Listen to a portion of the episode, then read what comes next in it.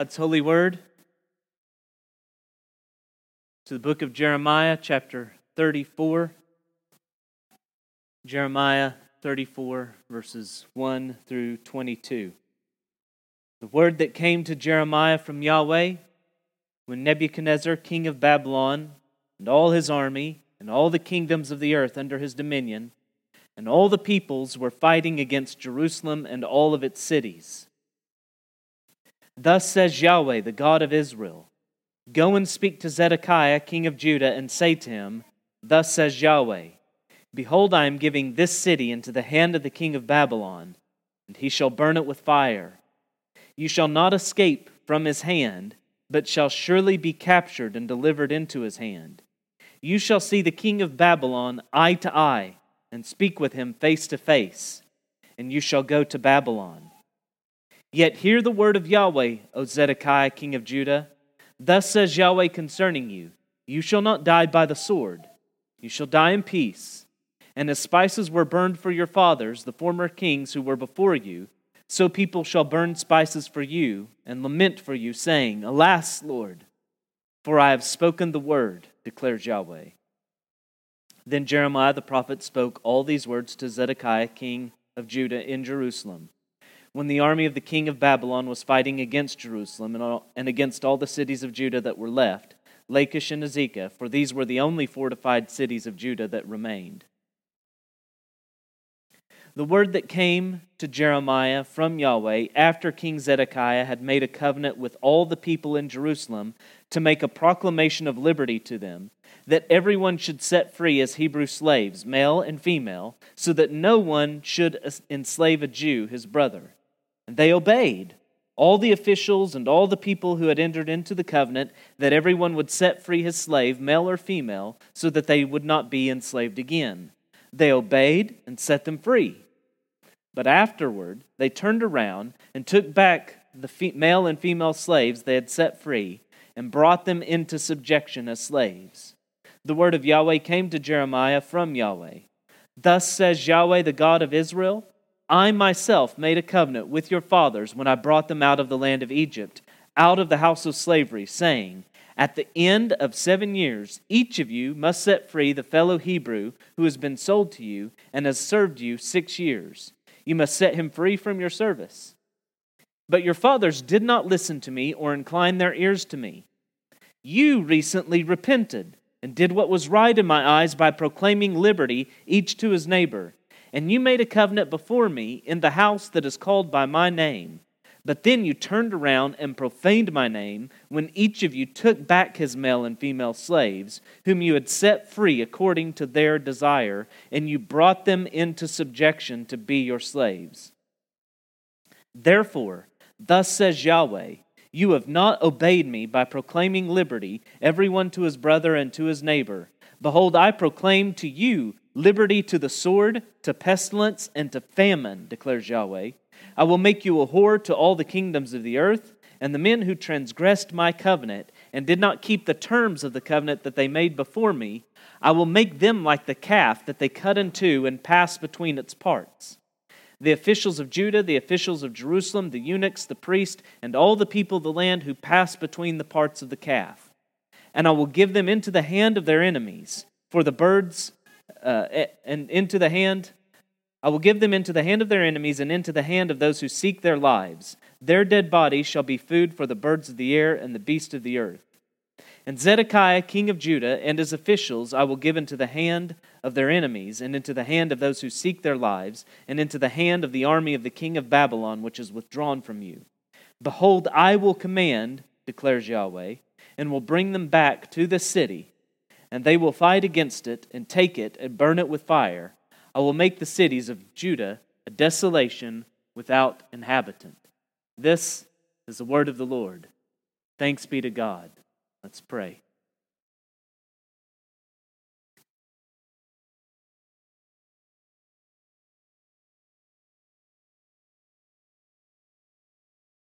Father, you are faithful and you are true. You are the God for whom Nothing is impossible, and yet it is impossible for you to lie, for that would be for you to act contrary to who you are. Your promises never fail. You are faithful. Your covenant never broken from your part. Have mercy on us for the lies we believe, the lies we tell, our unfaithfulness, our covenant breaking. Forgive us our sins. And our only plea is that all that we failed to do, Christ did on our behalf. And for all of our covenant breaking, he suffered. And so his, in his name, we ask you have mercy on us now and speak graciously to us through your word. In Christ's name, amen. God is the covenant making God. Man, made in the image of God, not only relates to God covenantally, he also makes covenants himself. Being made in the image of God means he not only relates to God covenantally, it means he makes covenants himself. And history has demonstrated in this regard that God is the covenant keeper and man is the covenant breaker. It's who we are covenantally up against who God is covenantally that is our undoing. Because man has broken covenant, you can be assured that God will keep it in will, will keep it in judgment. We broke it, and our breaking it means God will keep it, and He's going to keep it in judgment. And yet, because God keeps covenant, He's also certain to save covenant breaking sinners. God's being a covenant keeping God means both man's damnation and salvation. Both. God's being true to his promises, his faithfulness, his fidelity means both man will be judged and man will be saved. We have two separate words here spoken by Yahweh a shorter one in verses 1 through 7, which focus on King Zedekiah, and then a longer one, verses 8 through 22, which also mentions Zedekiah, but focus on Judah as a whole, especially those free men who possess slaves. And in both instances, God is judging in light of broken covenants. In the second longer section, that's really clear and obvious. In the first one, we'll see how it's, it underlies everything that's happening there. So the first word comes whenever uh, there's war against the city, Nebuchadnezzar has brought his army against Jerusalem and its cities, verse 1. And this word that you see in verses 1 through 7, this is the very word that would land Jeremiah in the slammer. This is why he was kept in the court of the guard, this particular word. And it's unclear, though, when he would have said this word. The siege of Jerusalem happened during the ninth year of Zedekiah's reign. And you remember it was interrupted as the uh, king of Babylon turned his attention to deal with the approaching Egyptian army. And then it, it was sometime resumed after that, and ultimately Jerusalem fell during the 11th year of Zedekiah's reign. This prophecy could have been spoken either during that initial attack from Zedekiah or the, the latter one. All that we know is that this is the word that kept Jeremiah in prison. It wasn't even what got him there in the first place. Whenever Babylon withdrew to deal with the uh, Egyptian army, chapter 37, whenever that happened, Jeremiah had some business to attend to in Babylon, uh, in Benjamin, excuse me, had some business to attend to in Benjamin, and he was falsely accused of deserting to Babylon at that point. And that's why the officials put him in prison. And then later, those same officials will press for him to, they'll toss him in a cistern and press for him to be executed. Now, in all these instances, he keeps getting put, for the most part, into the court of the guard under King Zedekiah's graces. It was, there was some measure of kindness he was shown by Zedekiah. and he's provided for while he's there. But nonetheless, though we see Zedekiah doing this, we know that the reason why Jeremiah is kept there, not while he was put there, but the reason why he is kept there is this prophecy. And you can you get some insight into to why that would be. He the nature of the prophecy lets you know that Jeremiah, uh, Zedekiah doesn't want to just deal harshly with Jeremiah because what if all this is true? and he, at the same time, he doesn't want him out there telling everyone this same story because that doesn't really work well in his favor right now. And so, in this instance, and we'll see it in the future, Zedekiah, uh, the way he also relates to the officials and tries to keep them happy and appease them, is, you see, you you read the whole story of Zedekiah, and he appears much more like a modern politician than some ancient magisterial king.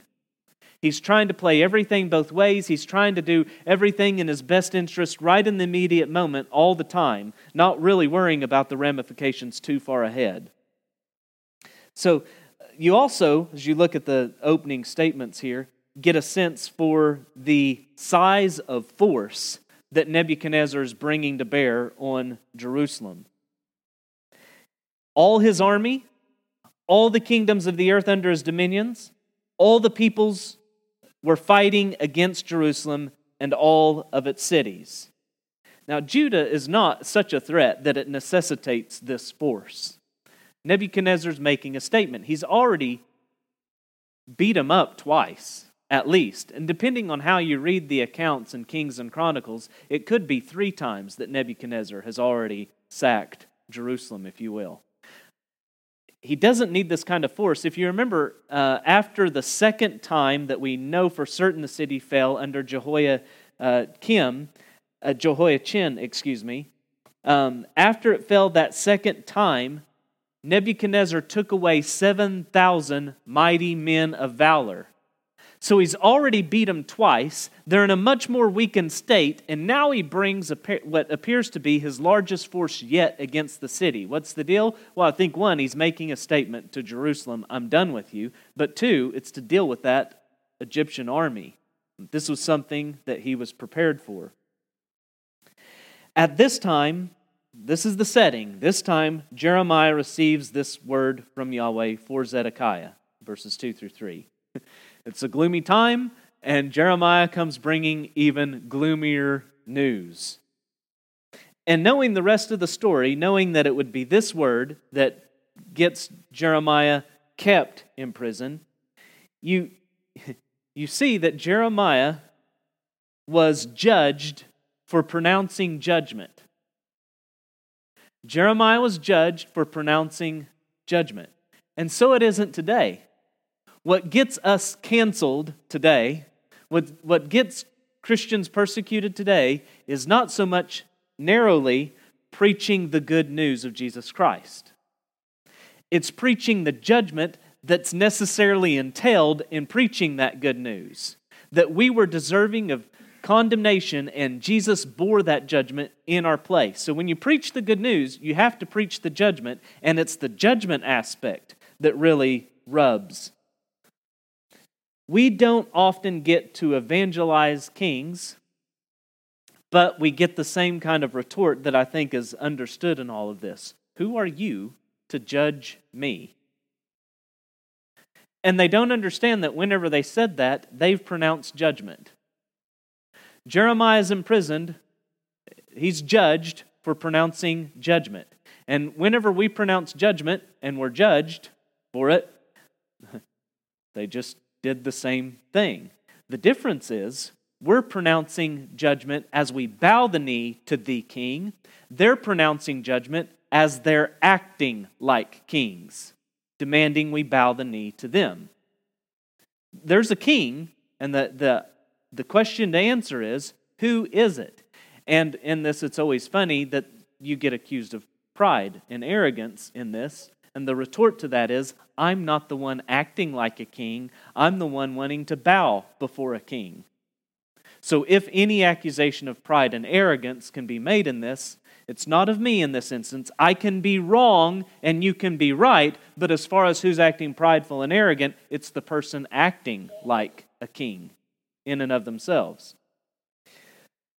Yahweh says he's giving the city into the hand of the king of Babylon, who will burn it with fire, verse 2.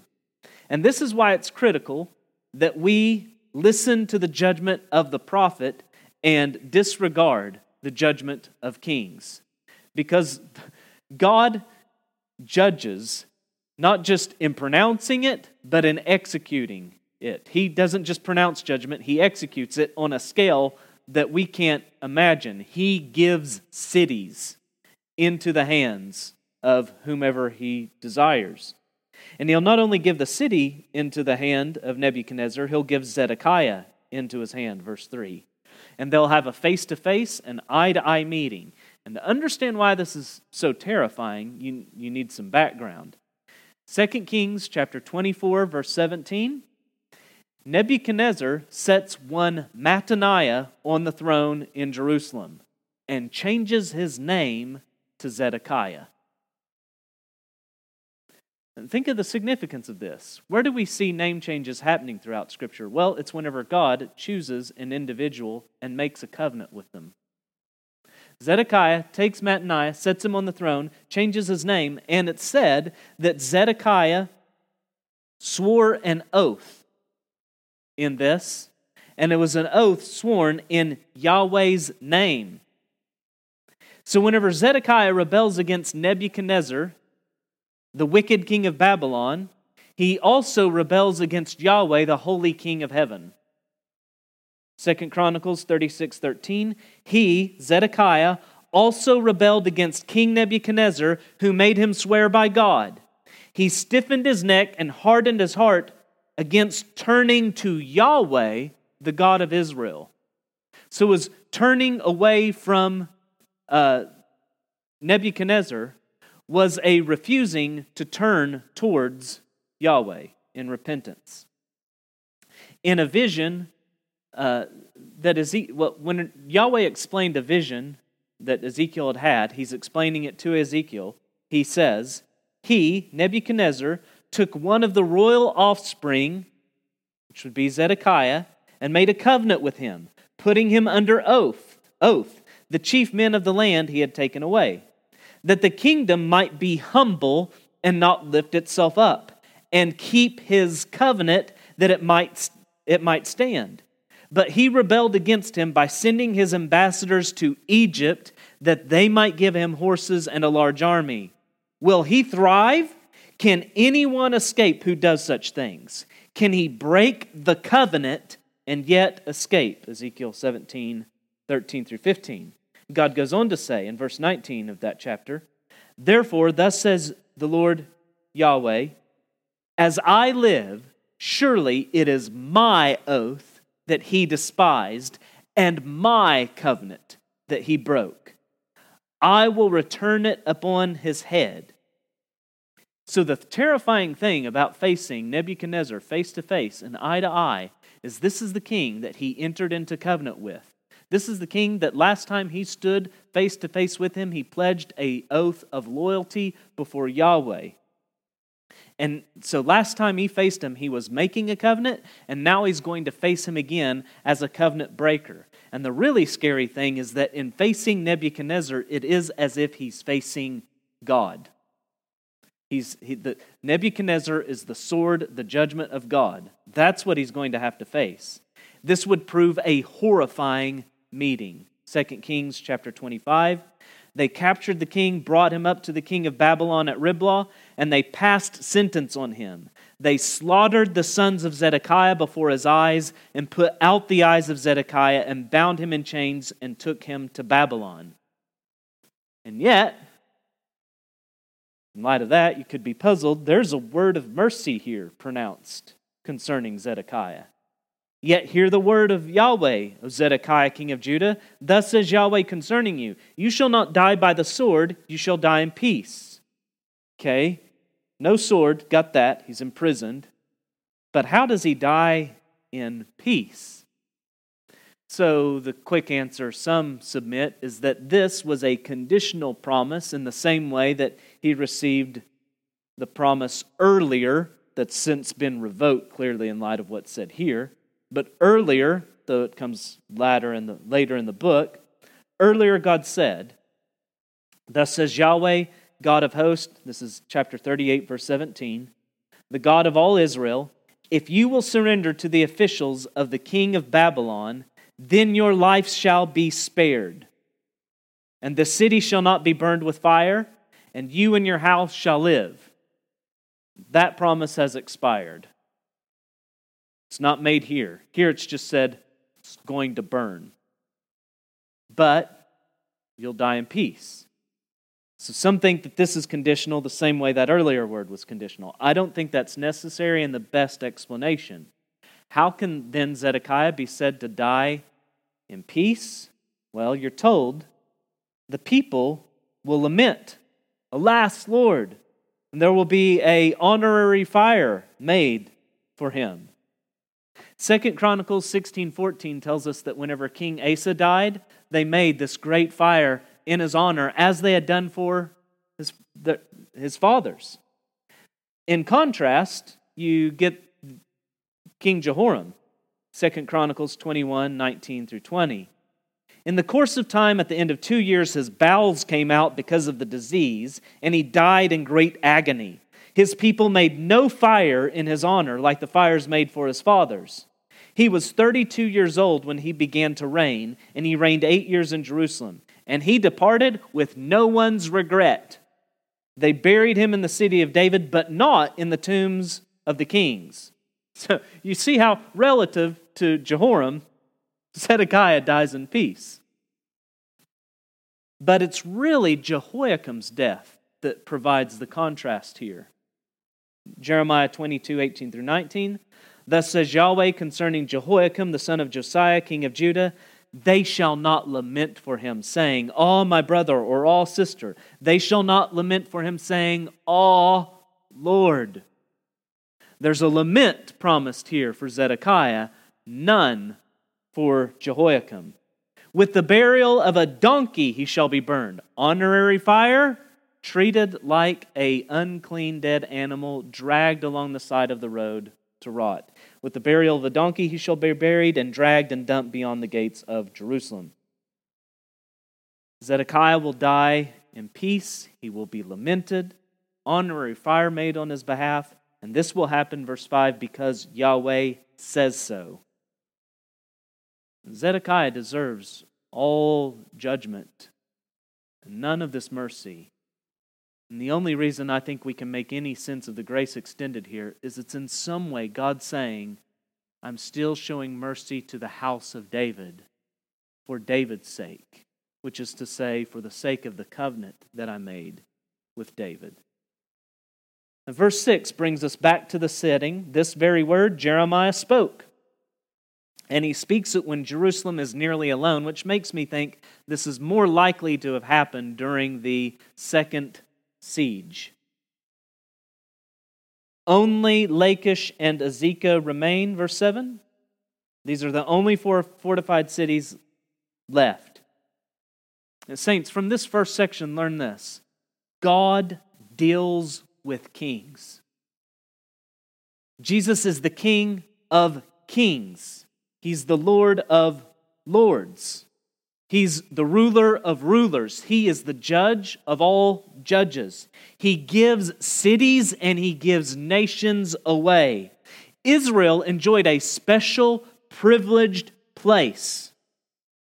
And if God so judges them, if he so judges the house of David, will he not deal with nations and rulers who do not enjoy this special status? And remind yourself, Israel is the only nation there has ever been that was established as a theocracy that enjoyed a covenant relationship. We are not immune from this.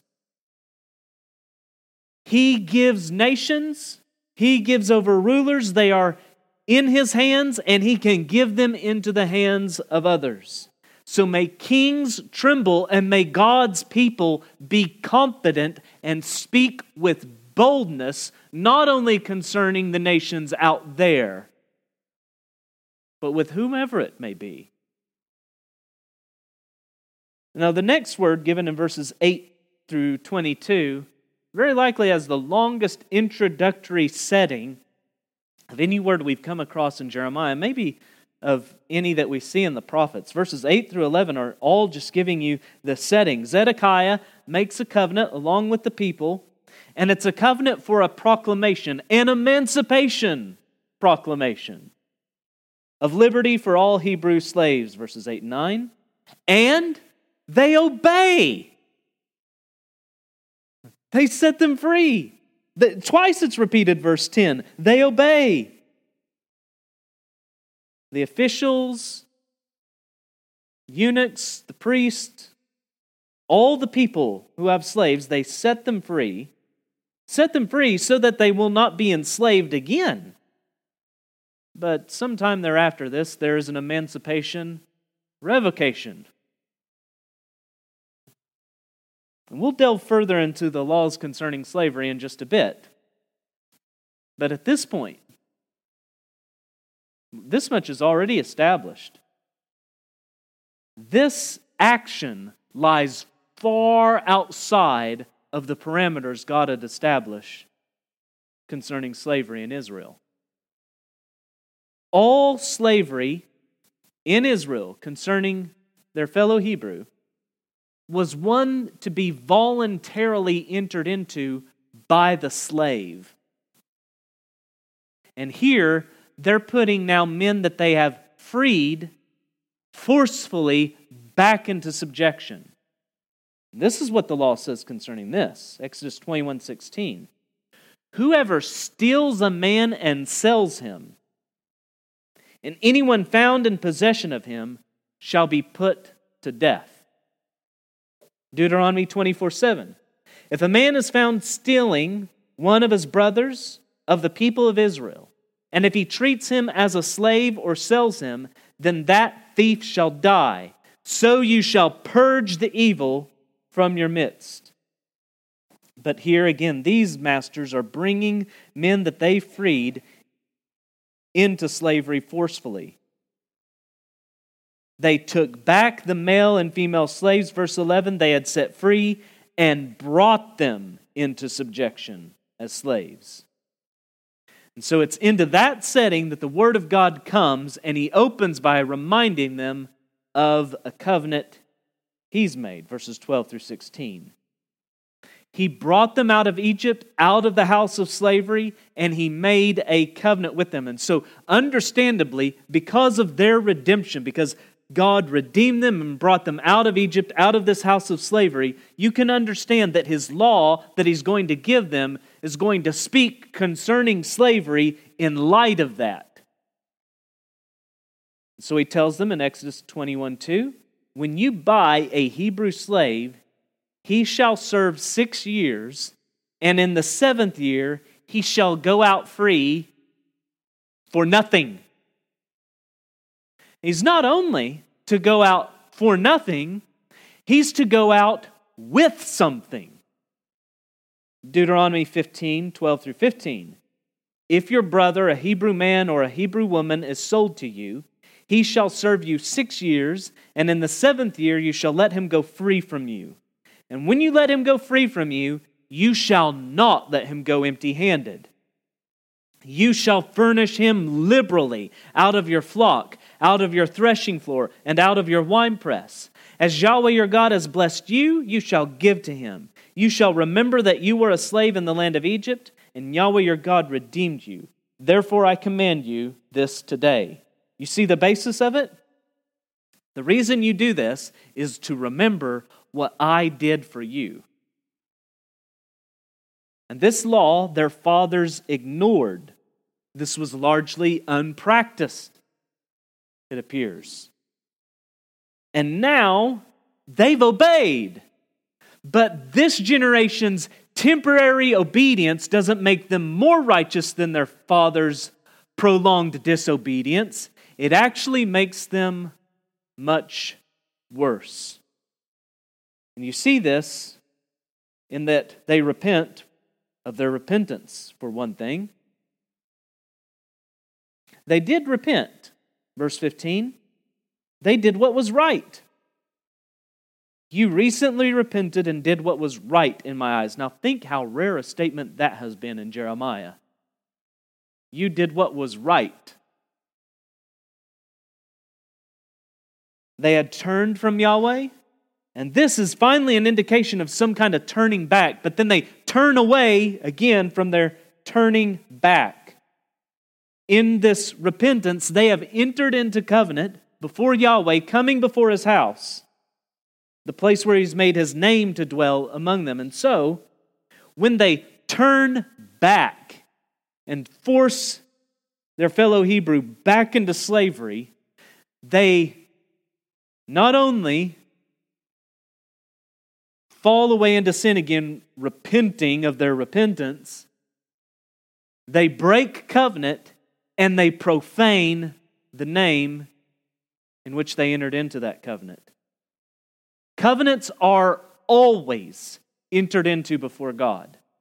Even the pagans who enter into any kind of covenant, any kind of contract, anything like that, it's done before God. All our living is done before God, and we'll get into this. Everyone, non Israelites, everyone, all of us live covenantally before God. All humanity relates to God covenantally. Covenants are explicitly entered into before God, but some are all covenants are entered into before God, but some in some it's explicitly so as here. And know that that's the kind of covenant you're under if if you are uh, God's and you've covenanted with this church, whenever you were baptized, you were baptized into the name of the Father, the Son, and the Holy Spirit. Covenantally, the name of God was put on you. So to break covenant with the body of Christ into which one is baptized is to break covenant with God. This is no whispered blasphemy, it's a shouted one. It's a continual shouting. Every minute that their slaves remain serving them is a blaspheming of God's name and a breaking of covenant. It's like a wife who, by her continuous unrepentant adultery, belittles the name which she still bears. Church, we bear the name of Christ.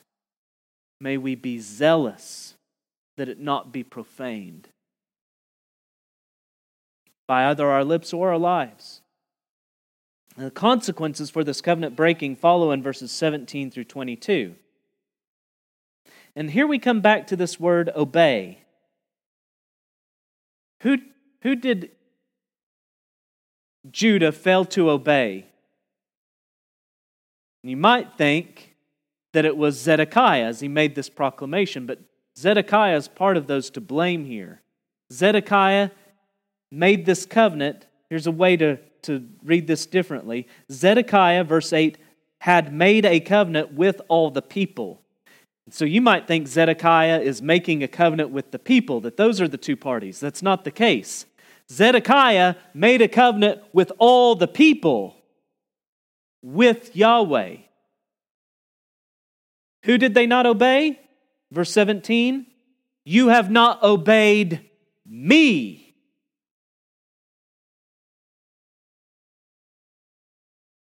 God sets forth the principles in His law upon which they should have made this proclamation and kept it. They've long lived in disobedience to this,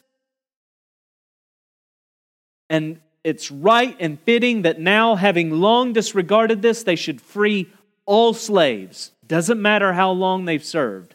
Free all of them and all the more so in light of the fact that they're soon to be under a foreign power again, that all of them are to be subjected to slavery. Because they didn't obey in proclaiming liberty and keeping that, because they have not obeyed by proclaiming liberty, God says, I will proclaim liberty to the sword, to famine, and to pestilence. And I think God in this is saying a lot more than simply, I'm going to free the sword loose upon you. Whenever God liberated them from Egypt, liberty didn't mean that they were free to live autonomously, didn't mean they were free to live unto themselves. That's what sin is. That's what bondage is. Freedom means liberty to serve God. In Leviticus 25, and explaining how uh, the slaves were also to be released during the year of Jubilee, these grounds are laid forth. If he is not redeemed by these means, the kinsman redeemer, if he is not redeemed by these means, then he and his children with him shall be released in the year of Jubilee. For it is to me that the people of Israel are servants they are my servants whom I brought out of the land of Egypt. I am Yahweh your God. Now, the word servant there is really quite lame because it's exactly the same word you have translated as slave in this text. He liberated them from the house of slavery to be his slave. He is their God. So these slaves now they're all slaves, God's slaves. These slaves, in not liberating their slaves, are rebelling against their master who is so liberally provided for them. And so I think God is saying, You want liberty? I will give you liberty. You're my slaves. You didn't proclaim liberty to your slaves. I proclaim liberty to my slaves. You're free from being mine. And what does that mean? Being free from slavery unto God means being free unto sword, famine, and pestilence. That's what freedom unto yourself means. Turn to live unto yourself, and you turn from the God who is life. There's only death. Whenever one jumps off a cliff without a chute, they may have the sensation of being free, of flying, of thrills and joys, but they're not free from the law of gravity, and that sensation will quickly be over. The freedom of sin is like the liberty of a free fall without a chute. And the result of this pestilence and sword and famine coming upon them is that they're made a horror to all the earth, verse 17. The world will walk by the aftermath of seeing their freedom, and they will see the splat that's left, and they will be horrified at the results. And further, because of their disobedience, verses 18 through 20, they are covenantally cursed. It's not just that inside of the covenant there's blessing and outside of it there's a curse. The thing is, you can't escape from the realm of covenant. You're either relating to God as a covenant keeper and blessed or as a covenant breaker and cursed. Our text speaks of covenants being made, the Mosaic covenant being made, verse 13, this covenant being made in verses 15 through 18.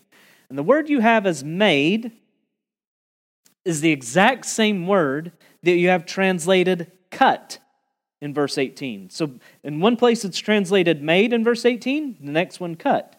The men who transgressed my covenant and did not keep the terms of the covenant that they made before me, I will make them like the calf that they cut. Strictly speaking, the way Scripture talks, covenants are not made, covenants are cut. This even comes into our vernacular today when we speak of cutting a deal. This is, this is where that comes from. Whenever God entered into his covenant with Abraham in its most formal ceremony, you remember he instructed Abraham to take the carcasses of a heifer a, a goat, a ram, a turtle dove, and a pigeon, and lay them opposite one another. Split them, lay them opposite one another. And then God walks through the carcasses as a manifestation of uh, a smoking fire, a smoking, a burning firebrand and a smoking pot. Here, let me back up. Whenever God does that, normally what would happen is both parties involved in the covenant would walk through the pieces. When God walks through it alone, He's the one making all the promises, and He's communicating to Abraham, I will do this. In this instance, it's not God. There's a covenant between God and men again here, but in this instance, it's not God making the promises, it's Judah making all the promises. And they walk through the pieces.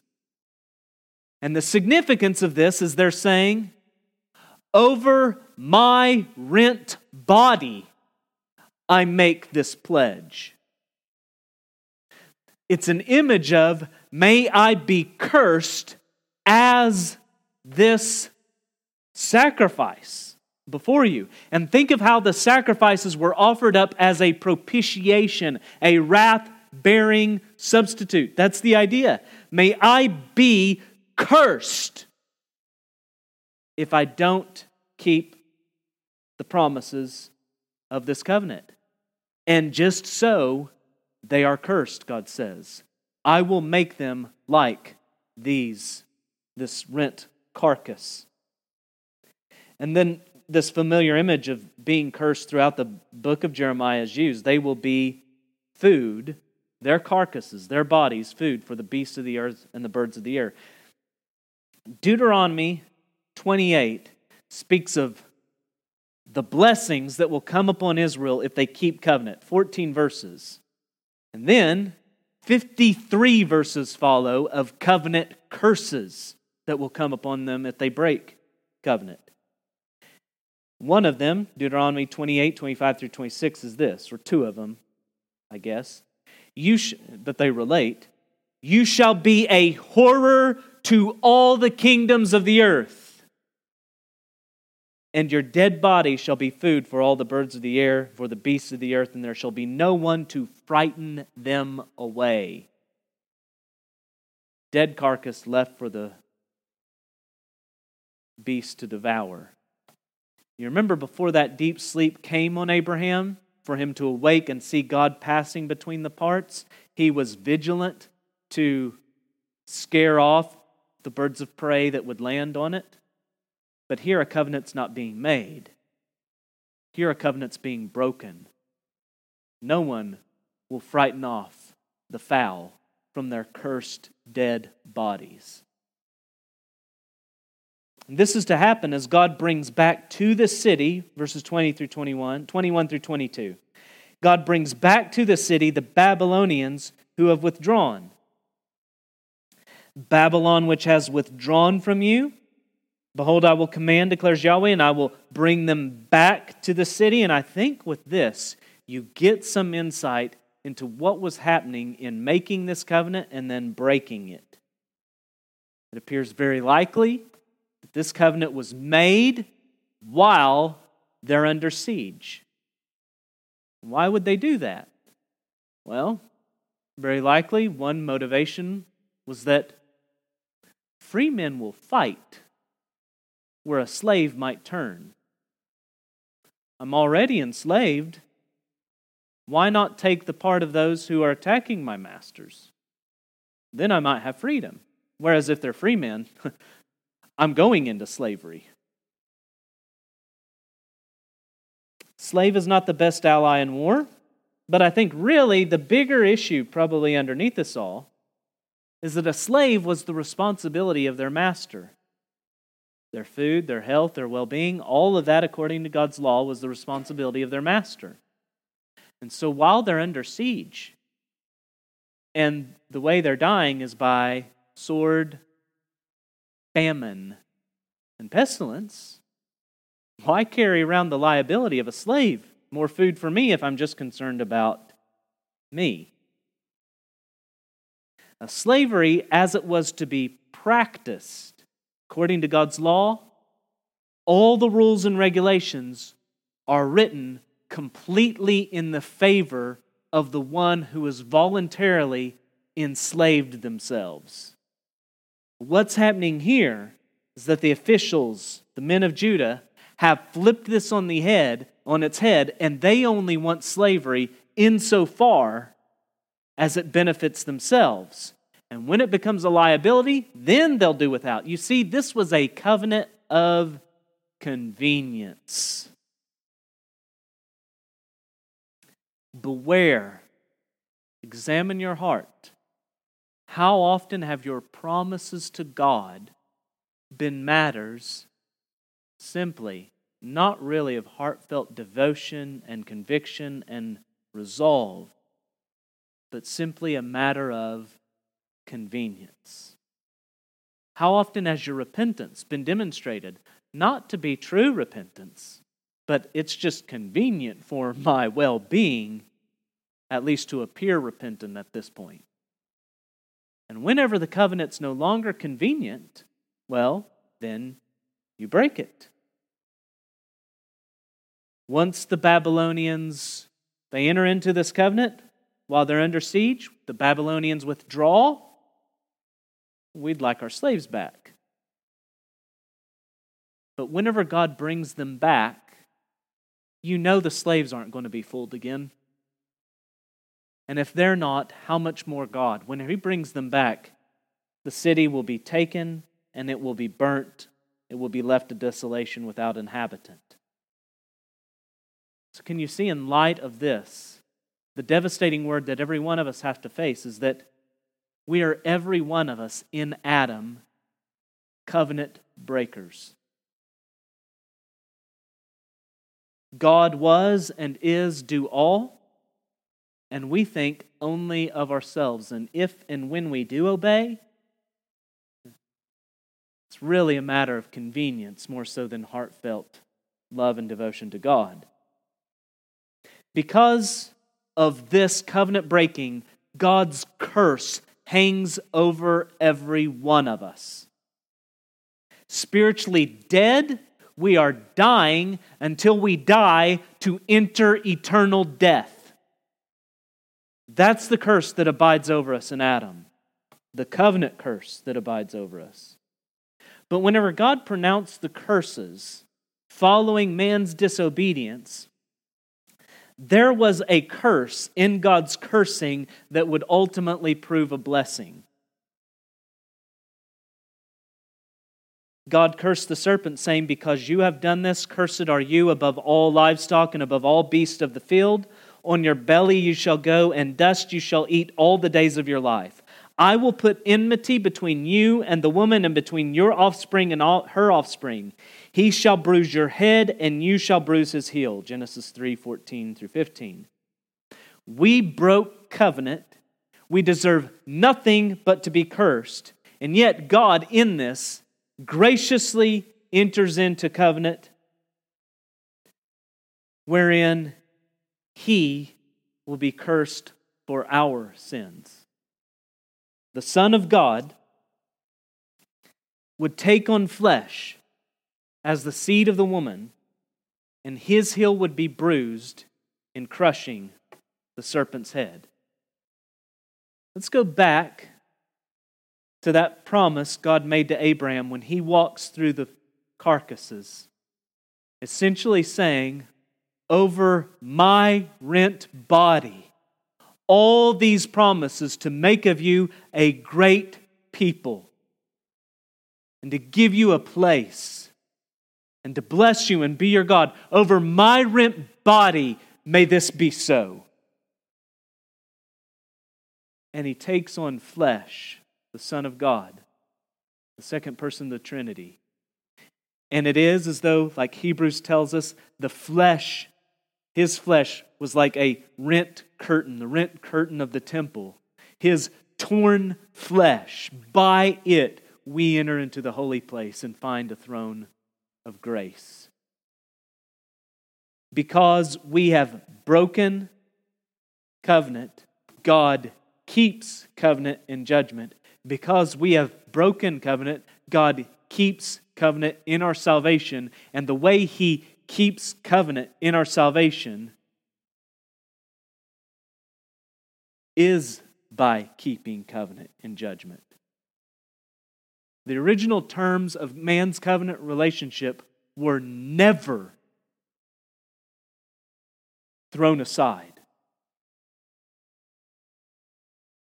Everything we failed to do, Christ did in our place. We're saved according to the covenant of works. They're just not our own works. And the judgment that necessarily should fall on humanity because of covenant breaking, he kept in our place. Galatians 3 13 through 14. Christ redeemed us from the curse of the law by becoming a curse for us. For it is written, Cursed is everyone who is hanged on a tree, so that in Christ Jesus the blessing of Abraham might come to the Gentiles. Jesus was cursed so that the blessing of Abraham might fall on you, so that we might receive the promised Spirit through faith. And this is why, because of Jesus' covenant keeping and suffering for our covenant breaking, this is why he comes to us not like some weak, spineless, covenant breaking Zedekiah. His emancipation proclamation is never revoked. Luke 4. Again, Jesus came to Nazareth where he had been brought up, and as was his custom, he went to the synagogue on the Sabbath day, and he stood up to read. And the scroll of the prophet Isaiah was given to him. He unrolled the scroll and found the place where it was written The Spirit of the Lord is upon me, because he has anointed me to proclaim good news to the poor. He has sent me to proclaim liberty to the captives and recovering of sight to the blind, and to set at liberty those who are oppressed, to proclaim the year of the Lord's favor. And he rolled up the scroll and gave it back to the attendant and sat down. And the eyes of all in the synagogue were fixed on him. And he began to say to them, Today this scripture has been fulfilled in your hearing. The one Isaiah wrote of is the Messiah, Hebrew, the Christ, Greek, the anointed one, English, meaning he's the one that the Spirit of God is upon. Three offices were anointed into the Old Testament prophet, priest, and king. Jesus comes as the supremely ultimate anointed one. And as a prophet, he proclaims the year of Yahweh's favor, liberty. And that proclamation comes with absolute kingly authority. And the grounds upon which that authoritative kingly declaration is made by the prophet is that as our great high priest, he offered up the sacrifice of himself, bearing the curse for our covenant breaking, that we might enter into fellowship and communion with the triune God and blessedness in the new covenant established by his blood. Praise be to his name. Let's pray.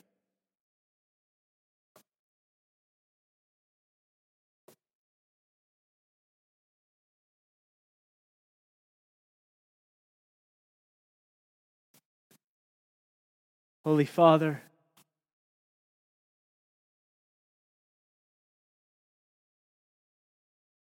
How great your steadfast, unfailing covenant love to undeserving sinners. What wealth and abundance we have that we who deserve nothing but to be considered covenantally in Adam have been given a new covenant head in Christ, who is all of our righteousness and who bore our curse, that in him we might have all the blessings promised to Abraham. Praise be to your name. And Father, our great hope, we cry out, may we keep covenant. May we not profane your name. May we not blaspheme your name. May we honor and glorify you with our lives. And, and we pray and we cry this out and we cry it out in faith and confidence, not in of ourselves, but we ask it in the name of Jesus, knowing our hope of keeping is our confidence that you will keep us. In Christ's name, amen.